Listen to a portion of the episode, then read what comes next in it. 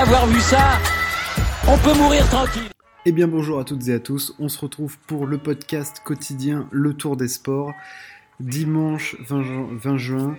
Le dimanche en sport il se passe toujours plein de trucs, on sait qu'on a les courses que ce soit en Formule 1, en MotoGP, on a aussi les finales de tournois de tennis, les finales de tournois de golf, euh, enfin tout un tas de choses. Et on rentre direct dans le vif du sujet avec les bonnes nouvelles qui nous viennent du côté du tennis et Hugo Humbert qui s'impose à l'ATP de Halle. Énorme performance du français.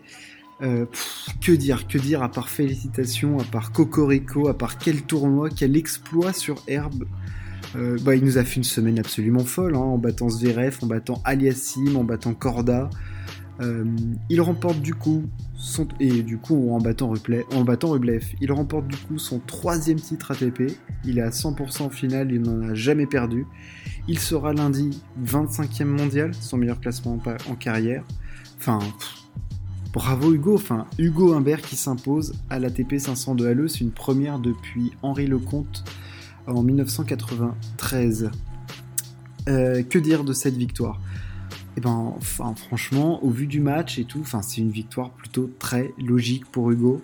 Euh, il a évité la filière longue, il, il voulait empêcher, et c'était la stratégie, de toute façon, et la bonne stratégie, il voulait empêcher Rublev de s'imposer euh, du fond du cours et de le lâcher, euh, de le laisser lâcher ses grandes frappes euh, tout en intensité et hyper puissantes, que ce soit en revers ou en coup droit.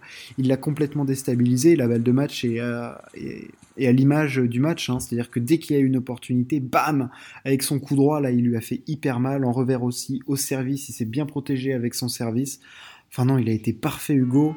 Euh, il a pris les risques qu'il fallait et puis il conclut dans le tie-break. Enfin, il fait un tie-break. Euh, c'est deux mecs qui, qui maîtrisent et qui est sur le circuit depuis des années. quoi. C'est tie-break d'un mec qui est en surconfiance. Et franchement, ça fait plaisir de voir un Français jouer comme ça avec autant d'intensité et autant de, autant de panache.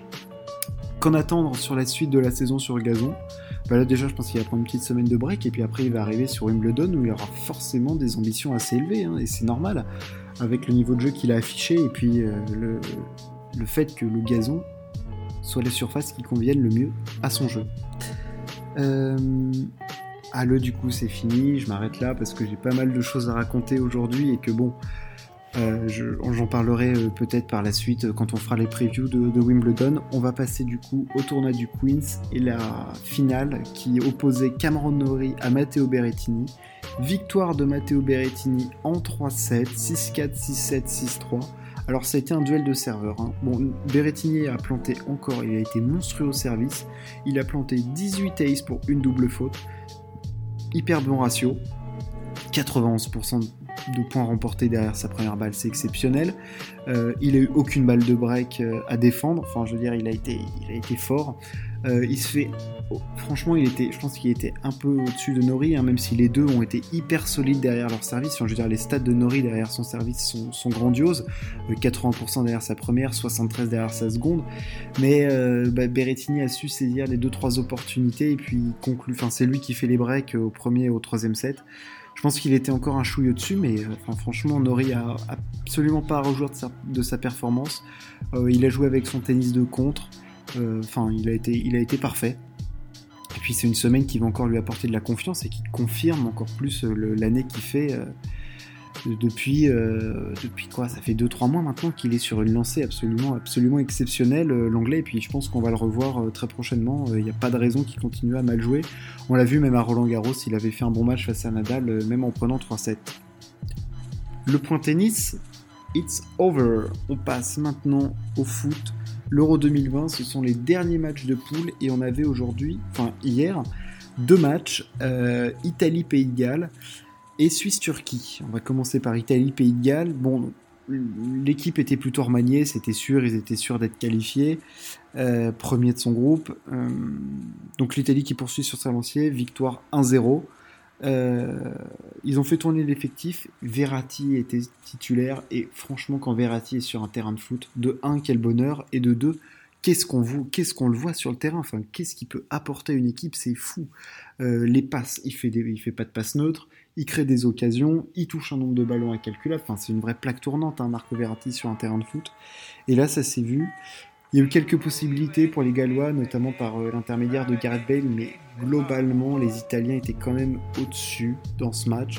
C'est une victoire plutôt logique, et puis les Italiens, il va vraiment falloir les prendre très très au sérieux pour la suite de la compétition. Là, ils ont quand même 70% de possession de balle, ils, sont hyper précis dans la passe. Ah, franchement, les Italiens, là, ils font, ils font, ils font, très plaisir. 3 victoires, 7 buts marqués, pas de but pris. Ah, franchement, il n'y a rien à dire, hein. c'est parfait c'est une phase de groupe parfaite. L'autre match de ce groupe, Suisse-Turquie, c'était un match important parce que du coup l'Italie est première de son groupe, le Pays de Galles est deuxième et la Suisse est troisième à égalité. Euh, mais c'est à la différence de but notamment où la Suisse se fait avoir malgré leur victoire face euh, du coup au Pays de Galles. Euh, non, à la Turquie, voilà, je, m'emmène les passos. Ça c'est à la Turquie 3 buts à 1. Euh, ils, sont, ils sont en phase de repêchage, hein, ce sont les 4 meilleurs troisièmes qui seront pris. Que dire dans ce match? Début spectaculaire. Alors là, le, Shakiri, il a mis deux frappasses de, de, mule comme il sait le faire. Euh, qu'est-ce qu'on a d'autre? Et le Turc aussi, Kavici, qui met, qui met un très beau but. Enfin, c'était un match spectaculaire. Hein. Il y a quand même eu beaucoup, beaucoup de tirs dans ce match. Hein. Il y en a eu 42. ça fait quand même un tir toutes les deux minutes, donc là ça a canardé dans tous les sens. 16 tirs cadrés euh, en tout, 10 euh, pour les Suisses qui étaient quand même un peu supérieurs aux, Turcs. on a vu un bon match de foot donc c'était assez plaisant et les Turcs, qui maintenant bah, doivent attendre les résultats des autres équipes euh, pour savoir à quelle sauce ils vont être mangés. Mais bon, ils n'ont pas à rougir, hein. franchement ils font, font une super phase de groupe. Ils perdent juste, ils perdent juste face au face au, face au Rital. Il n'y a rien à dire. Franchement, c'est une bonne phase de groupe. C'est un groupe sympa avec, de jolis matchs. Le point foot et l'euro, c'est fini. On passe maintenant au gros morceau qu'on a eu la nuit dernière avec ce match 7 entre les Bucks. Mais mon Dieu, que, que c'est génial d'avoir des matchs 7, que ce soit enfin, au basket, mais que c'est fou et que c'est énorme ce sport et que c'est génial d'avoir les, les, meilleurs joueurs de, du sport ensemble les uns contre les autres sur les plus sur les plus beaux plateaux possibles. Enfin, je veux dire, il n'y a, rien de tel. C'est incroyable ce qu'on a eu pendant, pendant 53 minutes de temps de jeu effectif. Et c'était quoi? Ça a duré presque 3 heures ce match, plus de 3 heures. C'était fou, il fallait rester éveillé pour ce match.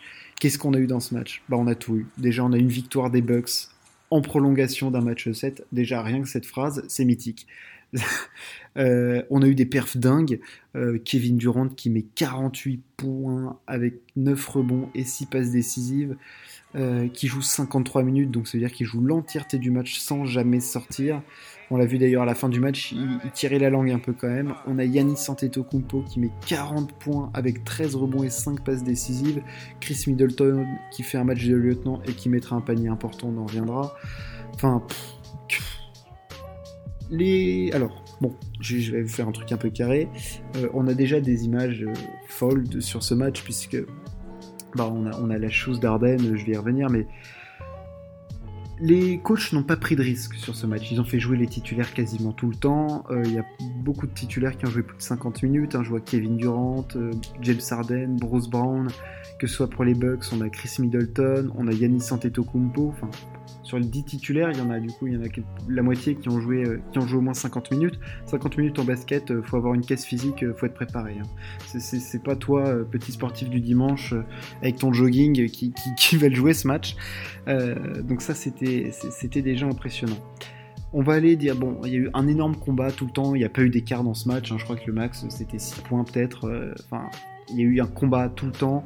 Yanis, euh, Yanis qui fait euh, ce qu'il faut. Bon, il y a eu quelques chocs au lancer, mais globalement, il fait un match énorme. Le match qu'on attendait de lui à ce stade de la compétition, il a toujours été critiqué. Là, il sort le match qu'il faut. C'est un statement game de la part de Yanis. Il a été énorme. Euh, Kevin Durant aussi, au courage, il tire son équipe parce que certes, il y a James Harden qui est censé être là aussi pour, pour le seconder, mais le pauvre Arden, il était pas en rythme, il fait un match, bon certes, il met 22 points, 9 rebonds, 9 passes, mais euh, en adresse au tir, ça a, été, ça a été compliqué pour James. Euh, et on arrive du coup à la dernière possession dans le temps euh, réglementaire. Les Bucks sont devant et il y a 109-107. Et c'est Yanis qui a la balle Enfin non, c'est pas Yannis, c'est KD qui a la balle d'ailleurs, je n'importe quoi. C'est KD qui a la balle pour euh, égaliser ou passer devant. Il est défendu comme dans tout le match par PJ Tucker qui fait un boulot défensif de pitbull absolument énorme. Et euh, Yannis, euh, oh là là, je confonds les deux, c'est agaçant.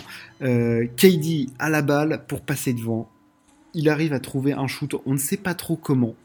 Euh, un shoot euh, pas ouvert du tout, hein. il est hyper bien défendu, c'est hyper casse-gueule comme shoot. Il met ce shoot, il est sur la ligne des trois points, on voit pas très bien. Le score affiche 107 partout, mais on peut avoir des doutes sur le fait qu'il ait mis un 3 points ou pas, et dans ce cas-là, ça voudrait dire qu'il resterait quoi, quasiment même pas deux secondes au Bucks pour mettre un dernier panier, enfin voilà, très compliqué. Mais on se rend compte que KD touche avec son pied la bande de 3 points, ce qui fait que c'est un shoot à 2 points, et il y a seulement égalité, et on part ensuite en prolongation à 109 partout, prolongation qui sera remportée par les Bucks 6 euh, à 2. Euh, très peu de, paniers hein, dans cette prolongation. Ceux qui ont mis les paniers du côté des Bucks, eh ben, c'est ceux qui avaient fait un match très très compliqué, qui avaient eu un match compliqué. Drew Holiday et euh, Chris Middleton, qui sont les lieutenants de Yanis Antetokounmpo. Chris Middleton qui notamment met le panier pour casser cette dernière égalité, pour faire la différence. Il met un panier énorme. Hein, euh, Chris Middleton, hein, ils n'ont pas donné la balle à, Yanis à ce moment-là, parce que certes Yanis est un joueur immense, mais sur, pour conclure comme ça sur des shoots très difficiles, très contestés, on sait que Chris Middleton c'est quand même un peu plus sûr que Yanis, bien que Yanis soit un immense joueur. Au shoot, Chris Middleton c'est plus faible que Yanis Antetokounmpo, donc on donne la balle à Chris qui met un shoot énorme, 115-111, les Nets ne reviendront pas, victoire des Bucks.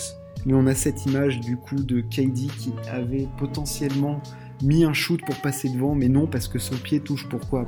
Ah, C'est une poignée de centimètres, c'est quoi? C'est 2 centimètres, même pas.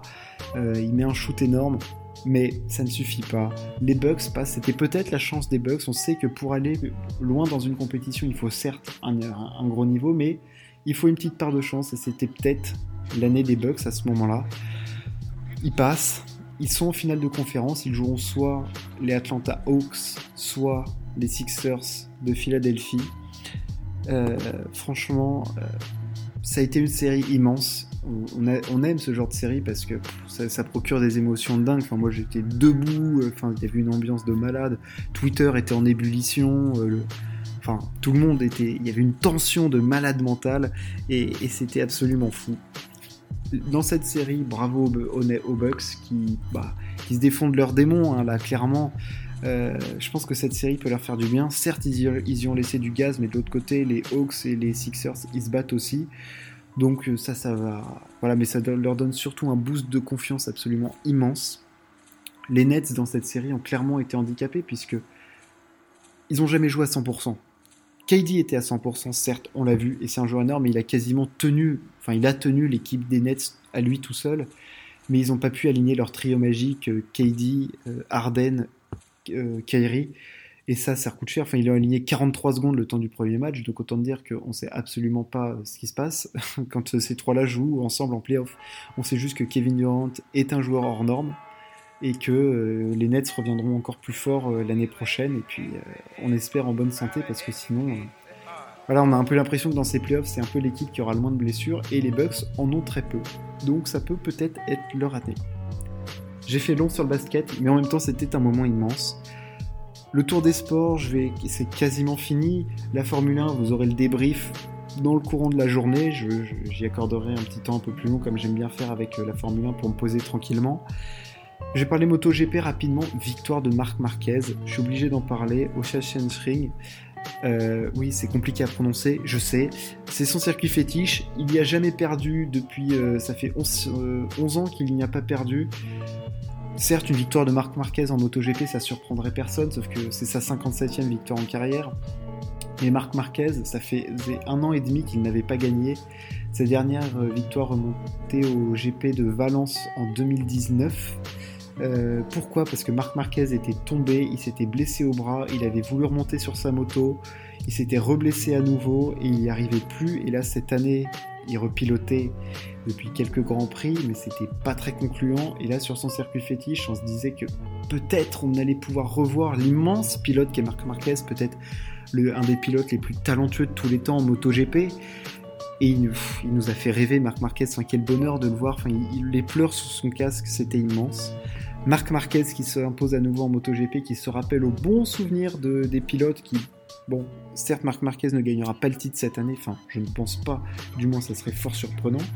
Euh, mais voilà, les autres pilotes qui disent eh, Putain, il va encore bien, bien nous embêter, euh, ce mec-là, parce qu'il faut pas oublier que Marc Marquez, il est pas vieux, et que bah, c'est un pilote hyper talentueux. Cependant, dans ce Grand Prix, il y a eu la bonne opération qui a été faite par Fabio Quartararo, euh, le Français leader du championnat du monde qui marque 16 points, qui marque des points face à, face à Francesco Banaya, euh, face à Joan Mir, face à Joan Zarco, euh, voilà, face au pilote qui se bat. Voilà, il fait la bonne opération. De toute façon, il a gagné beaucoup en maturité, Quartararo. Il fait plus d'erreurs. Il sait marquer les points quand il faut. Petite déception dans ce Grand Prix pour Joan Zarco qui s'est lancé de la pole position mais qui finit que, que 8 Il était deuxième du championnat du monde, Joan Zarco. Bon, il fait, une immense saison, hein. mais bravo à Marc Marquez. Quelle émotion. Merci à toi. Je finis ce tour des sports par une petite note de vélo parce que c'était le championnat de France sur route et c'est Rémi Cavagna qui s'impose. Quelle performance du rouleur français, on le connaît, on connaît ses qualités de, sur les forces solitaires, hein, au contre-la-montre, il, développe une puissance hallucinante, euh, Rémi Cavagna. Mais là, il a développé une puissance hallucinante pour écurer ses compagnons d'échapper, s'envoler et remporter le titre. Bravo à lui, c'est un formidable champion de France. Le Tour des Sports du 20 juin, c'est fini. J'espère que ça vous a plu. Ciao, à plus.